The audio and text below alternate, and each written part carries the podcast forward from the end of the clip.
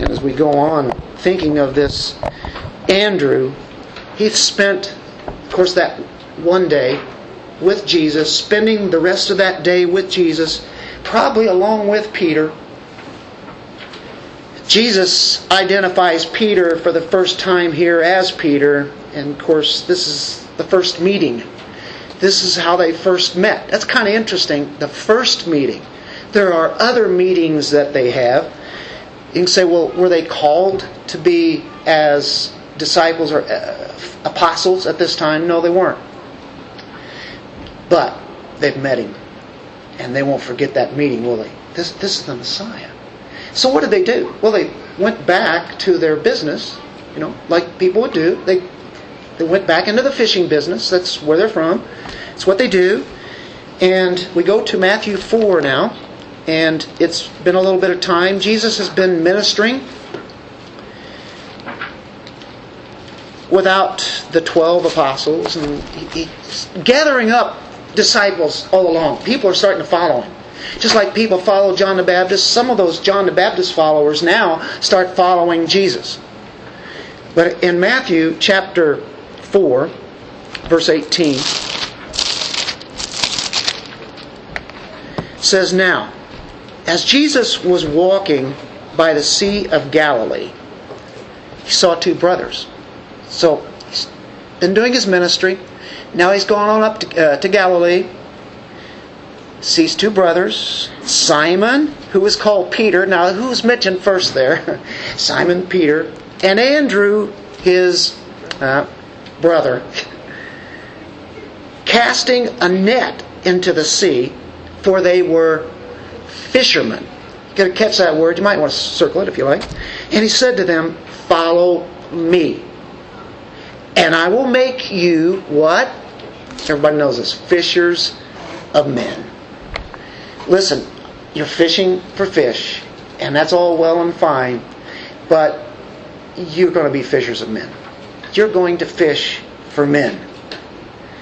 And so immediately they left their nets and followed him.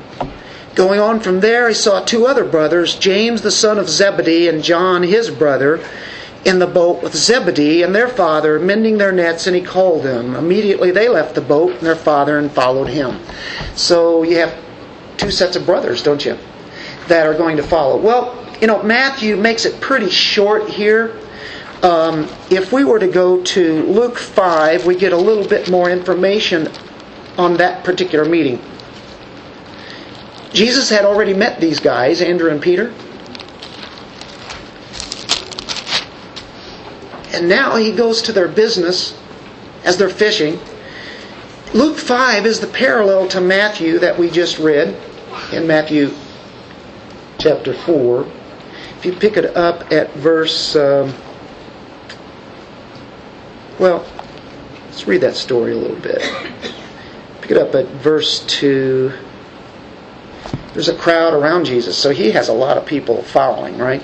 He saw two boats lying at the edge of the lake, but the fishermen had gotten out, out of them and were washing their nets. He got into one of the boats, which was Simon's, and asked him to put out a little way from the land. Now, Jesus had met Simon. He already knew him, right? He says, Hey, can I get into your boat? Sat down, began teaching the people from the boat. When he had finished speaking, he said to Simon, Put out into the deep water and let down your nets for a catch. And we talked about that, and that's highly unusual. You don't go out into the deep. You, you fish at night, and to go out into the daytime and out into the deep is just useless. You're not going to catch anything. And they're professional fishermen. Peter knows that. It's like Jesus says to do it. Simon answered and said, Master, we worked hard all night and caught nothing. Why would we catch anything now in the daytime out in the deep? But I'll do as you say. Right? And let down the nets. I'll do it. Obedience. When they had done this, they enclosed a great quantity of fish, and their nets began to break. So they signaled to their partners in the other boat for them to come and help them. They came, filled both of the boats, so that they began to sink. It's a lot of fish. But when Simon Peter saw that, he fell down at Jesus' feet, saying, Go away from me, Lord, for I am a sinful man. Why would he say that? Because he didn't catch any fish? No. He realizes he's in the holiness. He's in the very presence of the holiness of God. Who else could have done it? This is ridiculous. It's impossible to catch fish and this many fish at this time. That's why he was blown away by it. They'd already given up. They had their they were working on their nets. They they were cleaning them and everything, and they went out and did it again. And that's a lot of work to get those boats together and then get the nets and then put them in. That's what happened. So Luke gives us a little more detail. Don't you love reading through the Gospels? and harmonize them and you put it together. It's not that one is wrong and one is right. No, they just add to it and complement each other. And so here we get the rest of the story that Luke puts in. If you read Matthew, it's like, oh, Jesus walking along the shore and he says, follow me, I'll make you fishers of men. You know, right? Boom, they go off. Uh, but here we see the more details. And I think it's remarkable. Wouldn't you go if you just made a catch like that? If this is a miracle, and he sees the holiness of God, what would make you quit your what you're doing when you're catching that many fish and follow him? You are committed. This is the Messiah. I've met him. He's a holy God. This is God. This he's holy. I feel so sinful. And that's how people come to Christ. They recognize their sinfulness in the presence of a holy God. That's how you present the gospel. God is holy. Mankind is not. Mankind is very sinful. Mankind is judged and is on his way to hell. But the good news is, is that there's one who paid for your sins. Do you trust him? Will you follow him? And we see literally they get up and follow him literally. That also shows spiritually what happened to them. Uh, so after he says, I'm a sinful man, for amazement had seized him and all his companions because of the catch of fish which they had taken. They never had anything like this.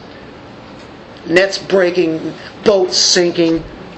And so you, you see here, um, so also are James and John, sons of Zebedee, so they're introduced there, who were partners with Simon. So you have Andrew and Peter and James and John and, and Zebedee, their father, they're in this business. Pretty good business. It would have been real good if they had Jesus hanging around there every day with them. They could have just fished, you know, go out there for a couple of minutes, bring them in, and boom, they're done for the day. That's not the way that it works, but um, Jesus said to Simon, Do not fear. From now on, you will be catching men. I will make you fishers. You're going to be catching people when they had brought their boats to land, they left everything and followed him. That's what it is to become a disciple of Christ. What is it? To leave everything. That means whatever stands in front of us in Christ, let it go. If there's something that takes you from following Christ, whether it even be your family, Jesus in Matthew 10 explained that. Even if a family member would keep you from Christ, it's it's in. And now that's not to say, hey, everybody's supposed to lose their jobs and start following Christ, go up on a mountain and and uh, you know do an Eastern Hindu thing. Uh, but he's you know he's saying be ready to give up yourself, everything. And Peter did it. Andrew did it. Andrew's in the shadows here. Did you know in Luke 5, did you notice something different that was in Matthew 4? Quite a few differences, but really they're, they're not different. It's just different parts of the story. Luke doesn't even record Andrew in that little area that um, we just read. Did you notice that? No, Peter's mentioned, but Andrew's not. Huh. He's in the shadows. He's in the first group of the listing of the apostles, and, and you guys, some of you remember that there are really about three groups of apostles. There are four in each. And every one, every one of them are listed maybe a little bit differently, but they all start with a leader in each one of those groups. The same one is mentioned in that order. Um, and Peter is always mentioned first, and that group is always mentioned first, and the second group, and then the third group. Uh, that third group having, you know, the Judas Iscariot, for instance. And so there we have Andrew in the background. Um, in this first group, there are three that are highly involved, very intimate relationship. The, the, the intimate four, you could say, but there are three that are even more intimate in, in some senses. Uh, it's Peter, James, and John. Because they're found together in other places where it's just Peter, James, and John. Andrew's not mentioned. Transfiguration is one of those. Uh, what does Andrew do? Well, he brought Peter to Jesus. Isn't this a mark of a true disciple, a follower of Christ? They desire to show people Christ. Here's your good news. He's the one that can take your place. He is the sacrifice. He takes your place. Your sin deserves judgment. So, you know, he, t- he does that. In John 6, we have uh, another case where Andrew brings one to Jesus. And it's chapter 6, verse 5 through 9, I believe. Jesus, uh, you got, you got a big crowd following. This is John 6. This is the feeding of the 5,000, or if you count women and children, 15,000, 20,000, who knows? We're talking about a big crowd. Uh, maybe as many as at a ball game, you know, at a stadium. Therefore, Jesus, lifting up his eyes and seeing that a large crowd was coming to him, said to Philip, Now, this is Philip, where are we to buy bread so that these may eat? This he was saying to test him, for he himself knew that he was intending to do. Philip answered him. Calculator, right? 200 denarii worth of bread is not sufficient for them, for everyone to receive a little. Hey, 200 denarii, you know, uh, year's wage or whatever, you know, that couldn't even start to feed this crowd. Jesus, how are we going to do this? It's funny that Jesus would ask him. It's like he's saying, hey, man, I don't know what we're going to do. Jesus knows exactly. What a great setup. One of his disciples, Andrew, Simon Peter's brother said to him, Well, uh, for what it's worth, there's a lad here. He has five barley loaves. It's like five biscuits. And two fish. Oh, like, like this size. Sardines. But what are these for so many people? Jesus said, Have the people sit down. Now there was much grass. And you know the rest of the story, don't you? He multiplies. This is a miracle. I mean, this is supernatural.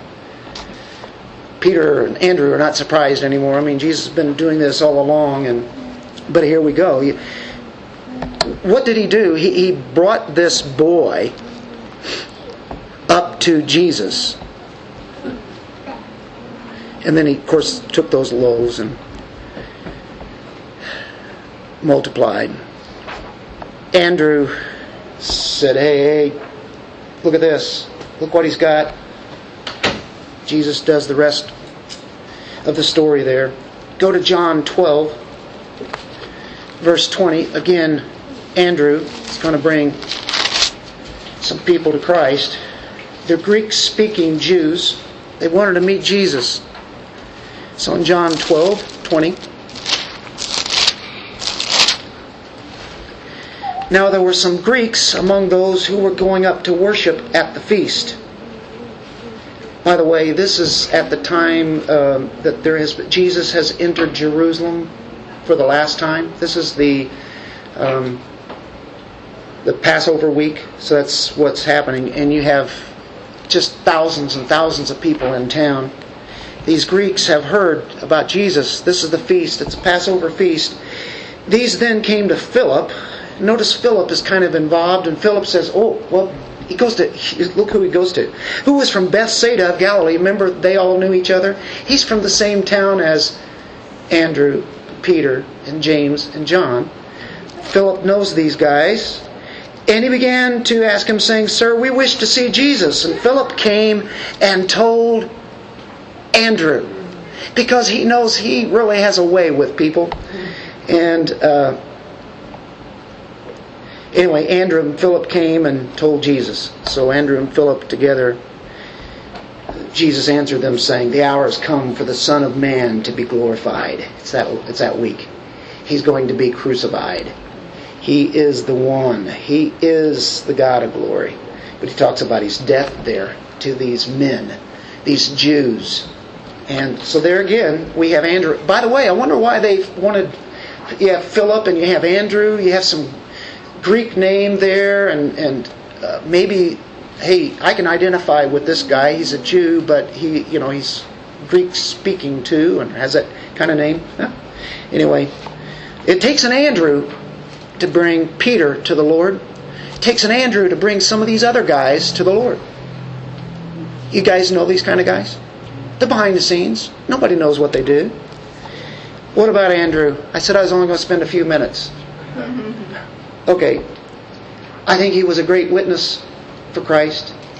He sees somebody that needs to see Christ and he brings them. I think he was a very humble man. I don't think you ever see him um, saying, you know, I've had enough of it, Peter. You know, your name is always mentioned first. It's always Peter's brother. And we don't see that. I, I, think he was humbled by all that. He knew that, hey, God can use him even in a way where it doesn't seem like he's like Peter and James and John. So we move on to the next one James.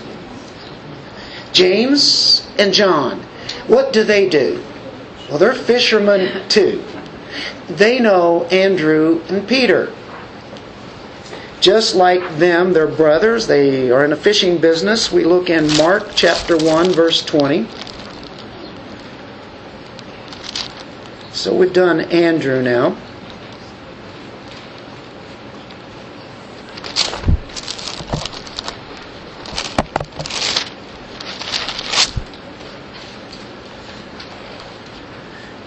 Of course, these guys, just if, if you go back, uh, Simon, Andrew, immediately he called them and they left their father Zebedee, Zebedee, James and John's father. He's in the same business. That's James and John. In the boat with the hired servants and went away to follow him. So there's Mark showing James and John. And of course, they're called at the same time as Andrew and Peter Jesus knows exactly what he's doing as he pulls these fishermen out to not only follow him, but to take the gospel to the world. He knows exactly, but the, oh man, this is going to be a lot of work, isn't it? These fishermen, James, like Andrew, and Peter and John are in the first of the three groups Peter, Andrew, James, John intimate. Three are Peter, James, and John. Where's Andrew? Probably bringing somebody to Christ.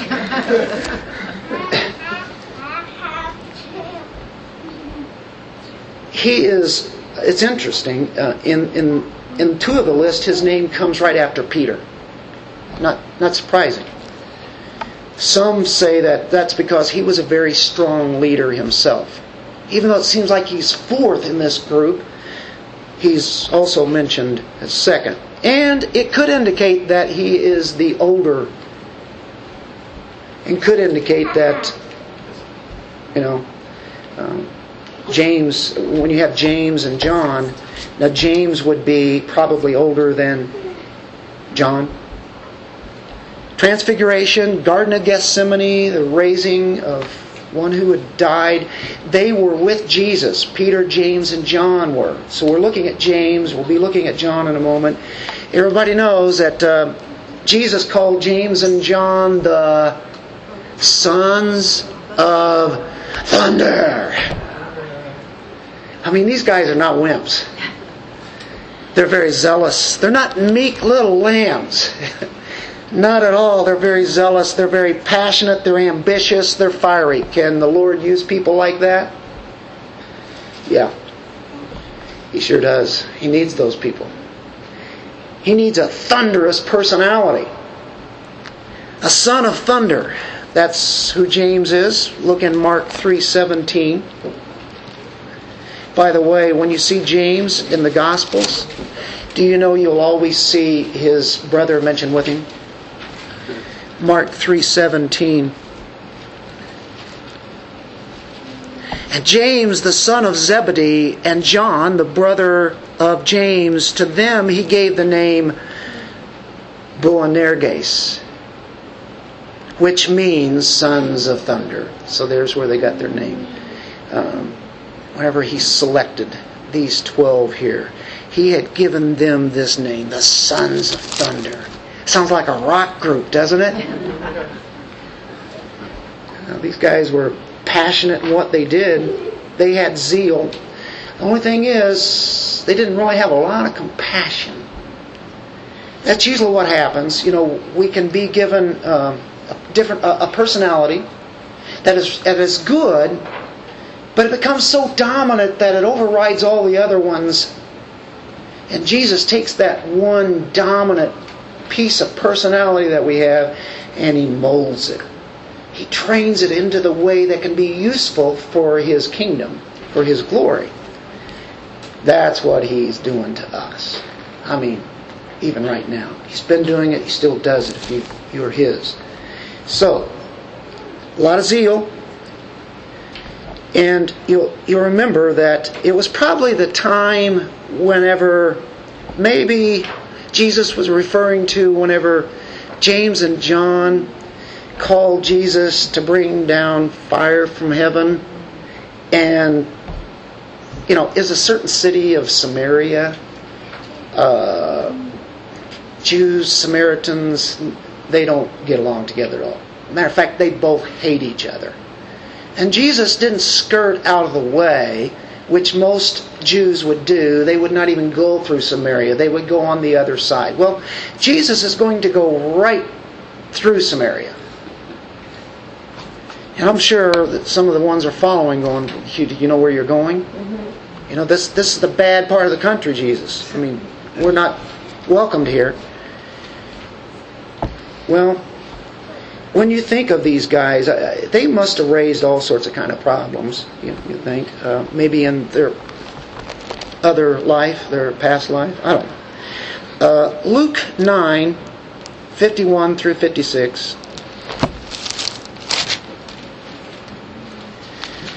When the days were approaching for his ascension, Jesus, he was determined to go to Jerusalem. Of course, that's where he's going to head for crucifixion, but he's going to go Samaria. Eh? He sent messengers on ahead of him.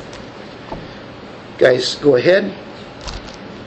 They went, entered a village of the Samaritans to make arrangements for him, but they did not receive him this little village didn't, because he was traveling toward Jerusalem. They ate Jews, they ate people from Jerusalem or going to Jerusalem. When his disciples, James and John, saw this, they said, Lord, uh, do you want us to command fire to come down from heaven and consume them? Just destroy them. What do you think, Jesus? You can do it. You want us to go ahead and do that? We'll, we'll say it for you. But he turned and rebuked them, and he said, You do not know what kind of spirit you are of. For the Son of Man did not come to destroy men's lives, but to save them. And they went on to another village. It's not going to work there. Went on.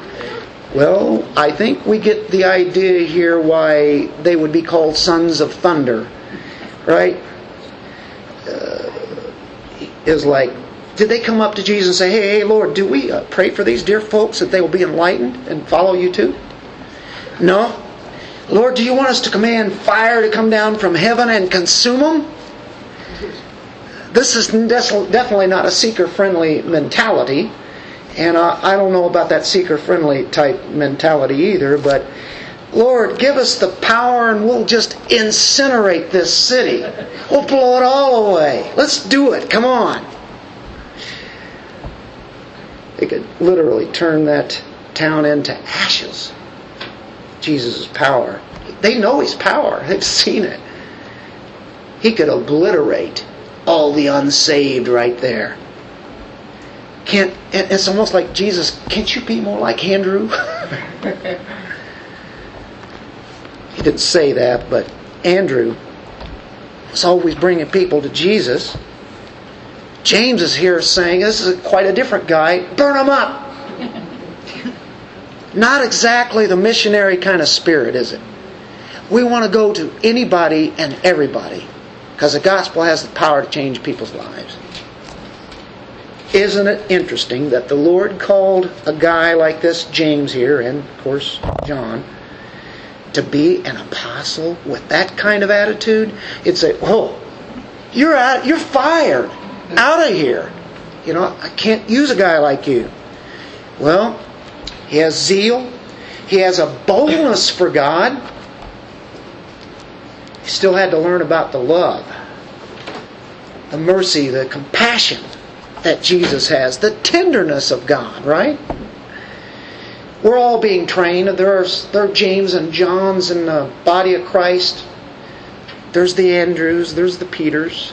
They all have different kind of personalities, characteristics. They all have their faults, don't they? But in a short time, what Jesus does is incredible. Well, we know that James continued to be bold. He continued to be outspoken.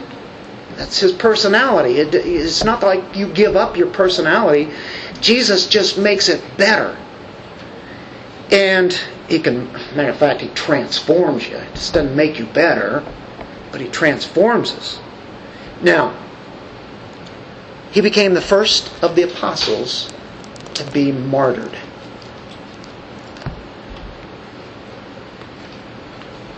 James was martyred. If you look at Acts 12 2, very early on in the church, Peter is dominating at this time, but the apostles are all doing their thing. And of course, here's an apostle, James, who we're talking about. Verse 1 Now, about that time, Herod the king, remember all the Herods that we've talked about previously?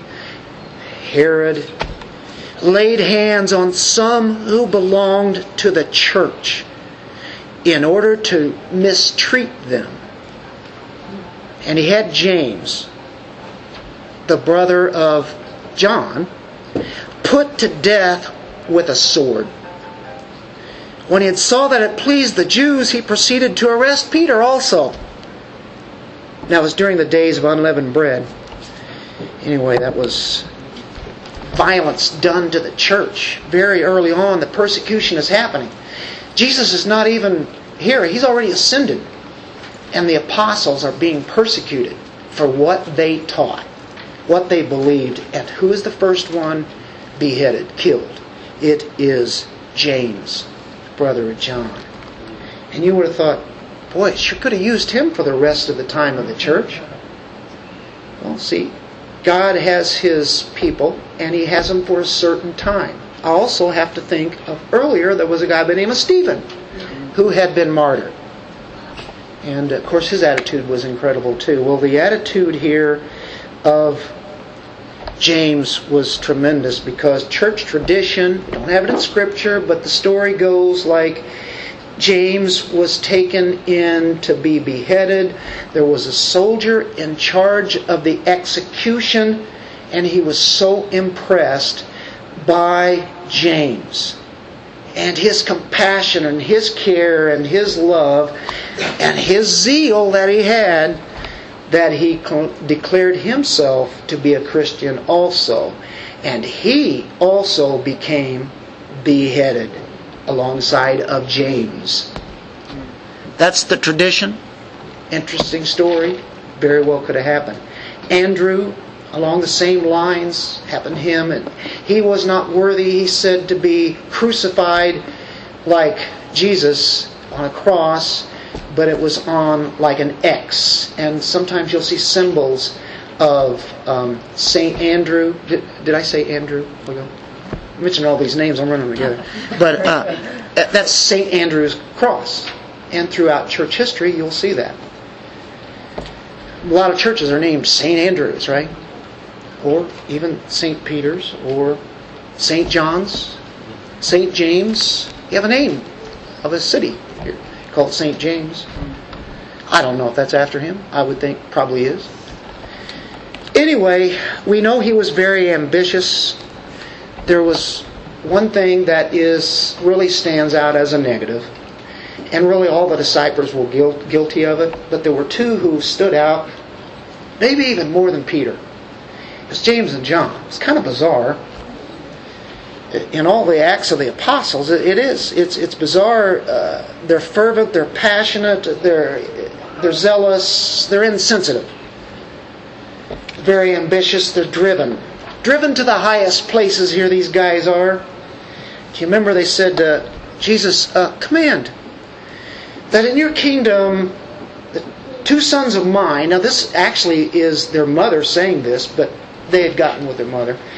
And she says, that they may sit one on your right and one on your left. Any idea where they might have gotten their attitude? Did it come from mom? No. Um, they wanted to take advantage of the position that they had. They're on the inside track, you know. And they got their mother involved, and she's rather energetic. Would the Lord purposely call somebody who is so insensitive and harsh and zealous and ambitious into this ministry, so prideful? Why would Jesus ever pick these guys? Peter and Andrew, James and John. Hey, who's the greatest in the kingdom? Well, evidently they thought they were. Sit on the right and left of Jesus. The highest spots they could get. You know what? They were harnessed by Jesus, used mightily by God. Those attitudes you're not going to see after the Holy Spirit came into their lives and changed them. Sure, it probably raised up sometimes, but this is now a new nature of these guys. Summary of James very zealous, very ambitious, but he was tenderized. A man who was appointed to die in the way that he did, he drank the cup. Jesus had said, they cannot, who are they? Do they think they can drink the cup that I did? That I am going to, I mean? And they, well, he did. They all did, really. God tempers that zeal, that compassion. James went out in a blaze of glory, didn't he?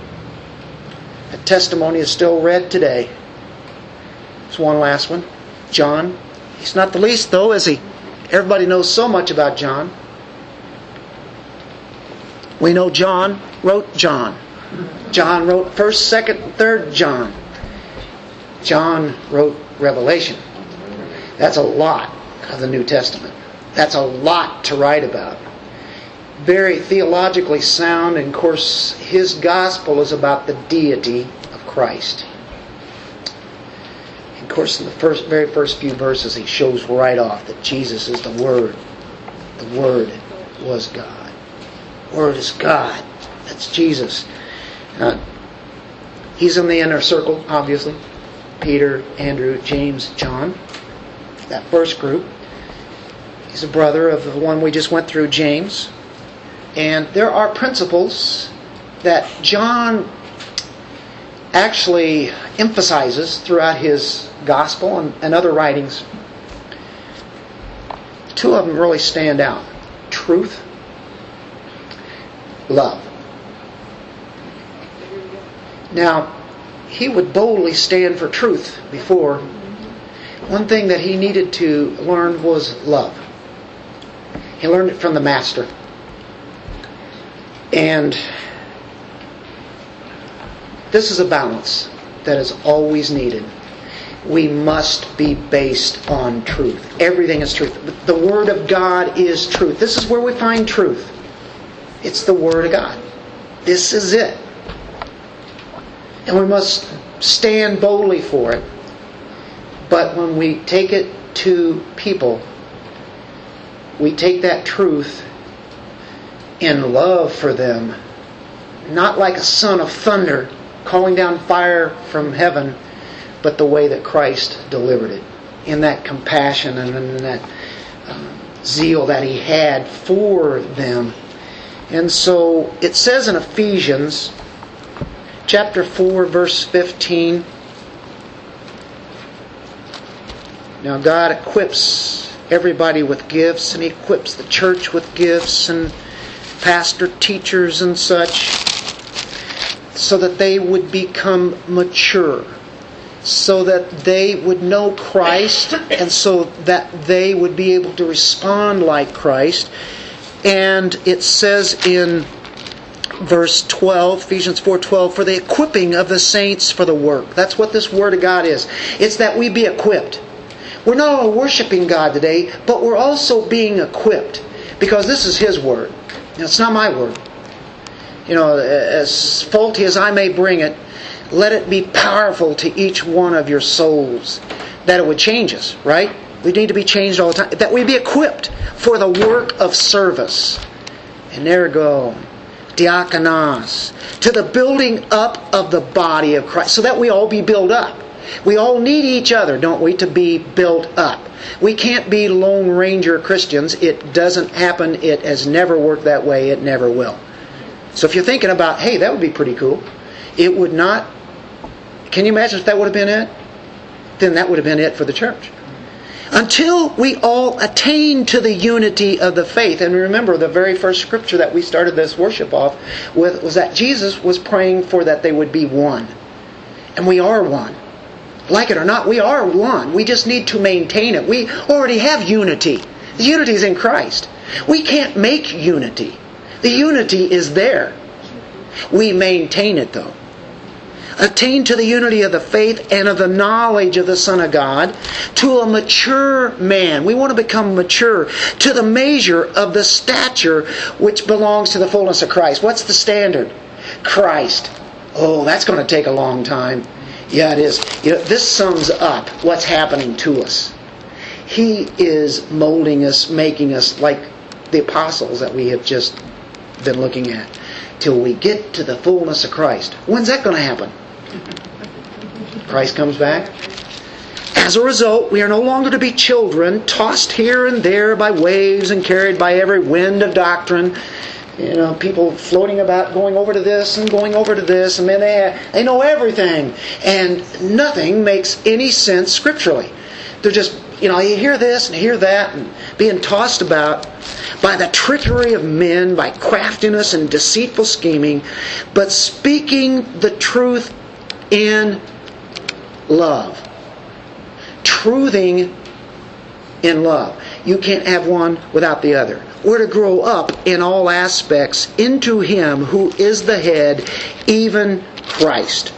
And might as well get the rest of it. From whom the whole body, being fitted and held together by whatever joint supplies, according to the proper working of each individual part. Peter's part, Andrew's part, James' part, John's part, Philip, Nathaniel, all the way on down, all through church history, all the way up to today, and I could name all of you, right? We are in this together. We cause the growth, the proper working of each end of arch causes the growth of the body for the building up of itself in love. But you can't do it without truth. If you have all love and say, oh, we're just a loving body, we don't want to preach things that can cause controversy or things that can offend people. We just need to love each other. Stay away from that kind of church. Because the truth doesn't matter. The truth does matter, it's everything. But it is not everything without love. Truth and love, they go together like this. Just like the Word of God and the Spirit of God. Worship in spirit and truth. There's that truth again. The mighty working of the Spirit of God and the very Word of God. And it's knowing sound doctrine. It's an elusive balance sometimes because there are things that really offend us and they should sometimes. And we want to call out where there is error but when we do it, we still have to realize this person has given me an opportunity, Lord has, to go to and give them truth. How they respond, you don't know, but we don't get mad, right? And angry. We shouldn't be surprised. Jesus Christ Christ likeness. That's what it's about. We're to be like Christ. There are people who are ignorant of God's Word. Truth is missing. They're very shallow in what they know.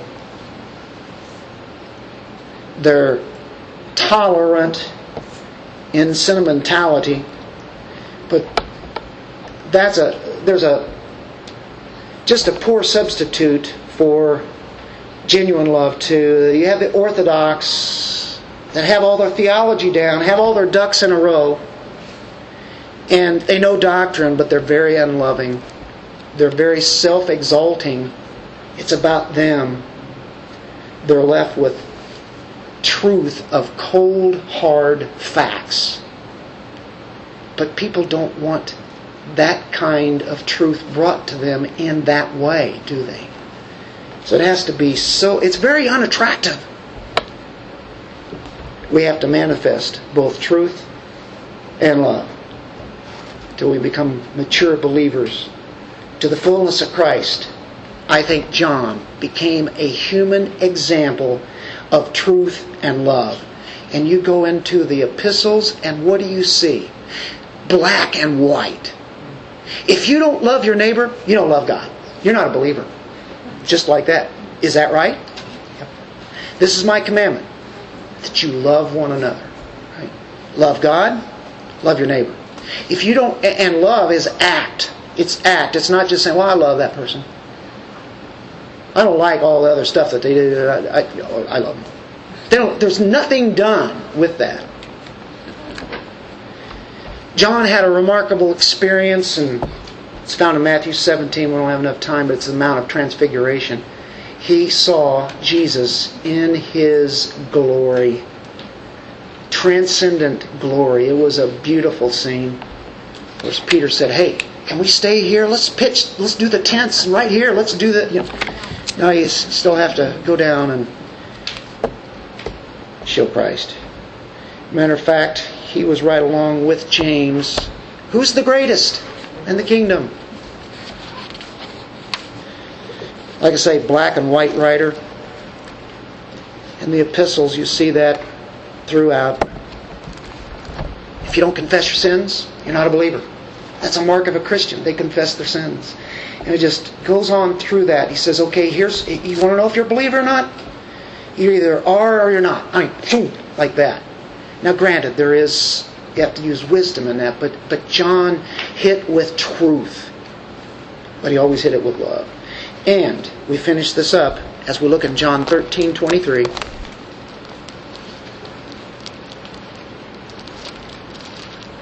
Jesus, at this time, is doing something that a teacher like him shouldn't have ever been doing. It just didn't happen in that culture. Doesn't happen in our culture today. But he washed the disciples' feet the night before he was going to be crucified. And in verse 23, there was reclining on Jesus' bosom one of his disciples whom Jesus loved. John writes the Gospel of John. John doesn't really tell about himself. I'm John. I'm the one who wrote the book. John is very humbled. At this time, he does like to refer to him the best phrase that he could the disciple whom Jesus loved. Well, Jesus loved all the disciples. And he loves each one as much as he possibly can. He loves them with infinite love, doesn't he? He loves us regardless of what we do sometimes. He loves us just as much at that time as he does when we uh, are bringing glory to him. His love never changes. So he loved all the disciples, but John wanted to be known as the disciple whom Jesus loved. That meant so much to him. This is the son of thunder, folks. This is James and John. And look at, we have a love here. Now, he's not one of those effeminate kind, just sitting around meditating all day while he's leaning up against the bosom of Jesus. But to him, the disciple whom Jesus loved. And if you looked in John 19, 26, you will see that again. If you look in John chapter 20, verse 2, you will see it again. Again in John 21, verse, um, verse 20, 21, and then um, we see who, who he is through at the end of the gospel here. This is not a title that he used boastfully, but he was astounded by the fact that Jesus loved him. Being as bold and brash as he actually was, this strong fisherman, the one whom Jesus loved. You know what? The Lord loved him who wanted to destroy the Samaritans. But Jesus was shaping him all along. You know where John wound up at? He wound up pastoring a church called Ephesus. There were some prominent people who were pastors at Ephesus. That was quite a strong church. Ephesus, you'll see in the book of Revelation. John addressed them as a, but he, he, uh, Ephesus. Matter of fact, Paul wrote Ephesians, which we read earlier, and he balanced truth and love. Do you think John got it? I think so. Yeah, he did. He took care of Mary, the mother of Jesus. Took care of her. Jesus said, because he knew how compassionate he now was. He didn't ask anybody else, it was John. We finish this up with the Lord needs people of courage, of great ambition, of great drive, of great passion, great zeal, great boldness, to be able to even stand behind the scenes. Every one of them had potential. Jesus knew exactly what the potential was. And He takes your strengths, which sometimes are way too strong, He starts molding them. And He molds them till we are shaped like Christ, to be like Christ. He stood for truth, and we certainly see that in his writings. Thank the Lord for the Gospel of John. Thank, thank the Lord for the epistles, Revelation, which tells us what is to come. We see different personalities, and God uses the negatives and He uses the positives to be people of God. What He wants from us are to be broken clay pots that He's putting back together to be vessels, low, everyday, ordinary vessels who have been humbled, broken, because those are the people that God uses. Let's pray. Father, we thank you for your word and your truth. May we learn a little bit further your purpose, your plan, and what you're doing, what you've been doing to the church, and what you continue to do, and all the way to each individual here. Lord, may your work be for your glory as we try to preach the gospel of grace. We want people to understand this is how you know God. It's by the grace of God.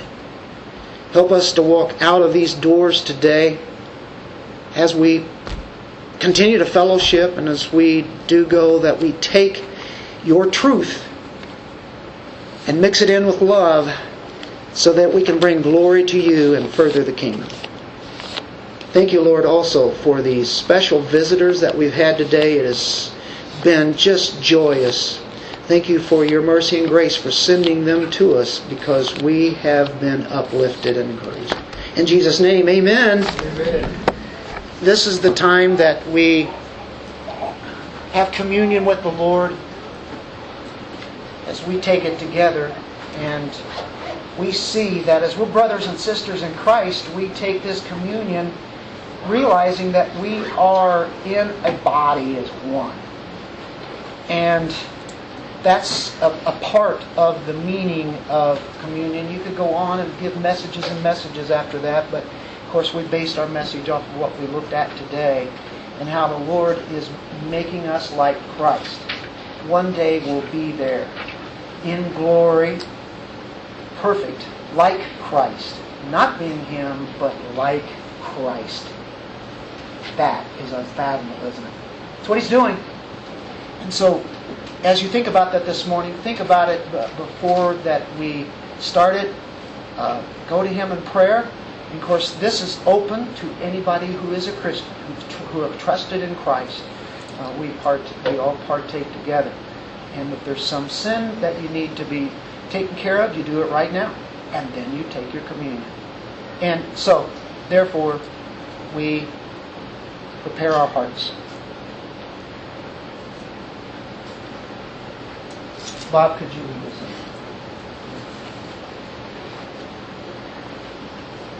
Gracious Heavenly Father, we now have communion with you as we remember our Lord and Savior, Jesus Christ, and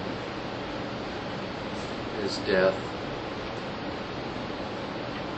as he had uh, directed his apostles long ago, and as the church has continued in this remembrance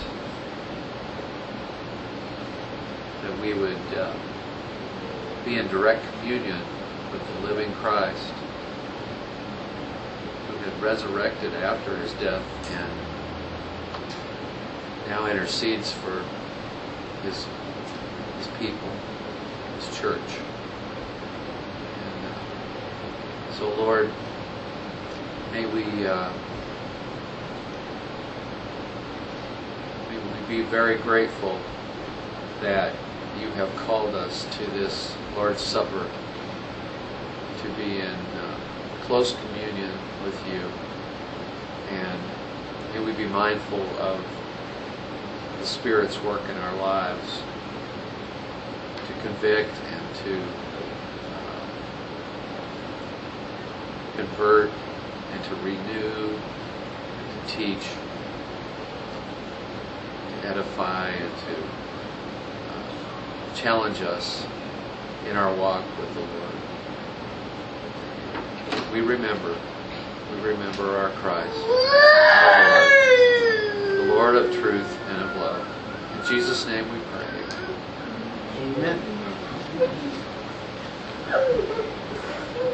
And we invite you to uh, partake.